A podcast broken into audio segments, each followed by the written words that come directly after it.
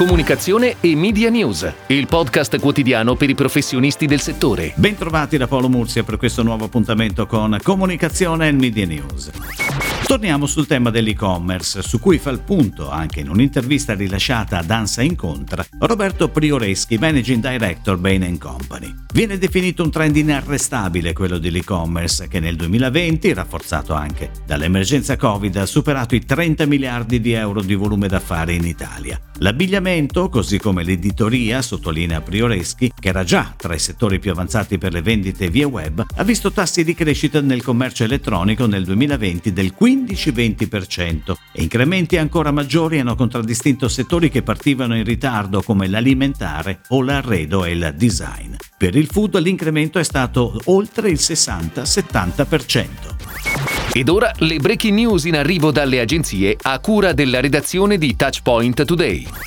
The Good Ones, agenzia specializzata in social marketing guidata da Marco Marozzi e Stefano Ro, firma il progetto di lancio del brand e sostegno dell'e-commerce di My Fruit Box, il servizio milanese di consegna a domicilio della migliore selezione di frutta, verdura e specialità italiane. My Fruit Box nasce dalla Finizio SRL, punto di riferimento all'ortomercato di Milano, che dal 1959 commercia all'ingrosso prodotti ortofrutticoli. Una storia di tradizione e passione che si apre all'e-commerce ai tempi del lockdown, con un servizio di consegna a domicilio, nella città di Milano, della migliore selezione di frutta, verdura e specialità italiane. La strategia messa a punto da The Good Ones contempla social come Instagram e Facebook, customer care, email e influencer marketing.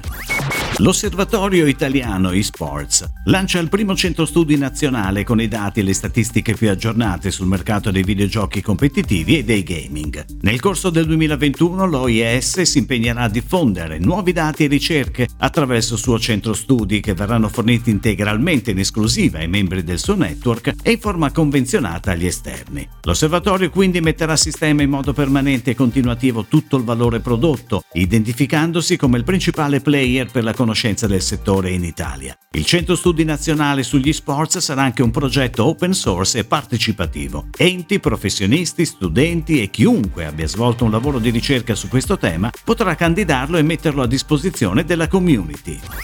Il social media manager di UniEuro si sta scatenando. Dopo un'offerta che si commenta da sola, che ha generato migliaia di reaction, commenti e condivisioni, grazie alla miriade di commenti con cui il brand si autorispondeva, con un tono spesso da boomer, adesso tocca a un'offerta pazzesca e ci mancherebbe altro. Eccoci quindi alle prese con il flusso di coscienza dell'SMM, che tornato da un corso per migliorare le sue skill dimostra però di non riuscire a fare moderazione social come andrebbe fatta, usando invece la pagina di UniEuro come una valvola di sfogo delle sue divertenti frustrazioni. La campagna social porta la firma dell'agenzia B-Cube, con la direzione creativa esecutiva di Alessandro Orlandi e Andrea Stanic.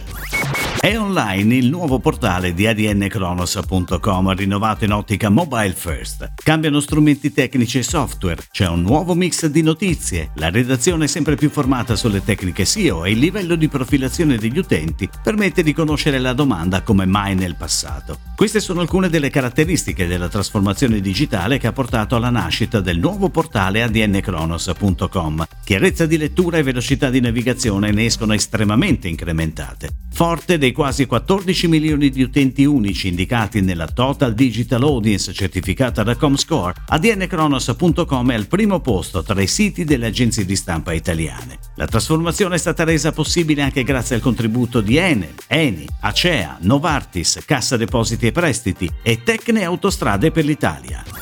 Prende il via il 18 gennaio il primo appuntamento della Digital Talent Week 2021, il programma annuale di fiere digitali del lavoro organizzato da Seaving, realtà italiana digitale focalizzata in servizi di digital recruiting. Questo primo evento virtuale è dedicato alla Gen Z dei giovani, under 25, diplomati e neolaureati in cerca di opportunità per l'avvio di una carriera e della propria crescita professionale. L'evento, che si tiene esclusivamente online sulla piattaforma integrata di Seaving sino al 24 gennaio, vanta la partecipazione di 20 aziende nazionali e internazionali, con oltre 300 opportunità di lavoro per 100 posizioni aperte disponibili. Le figure più ricercate spaziano dal contabile junior a figure con competenze digitali più tecniche, come UX UI designer.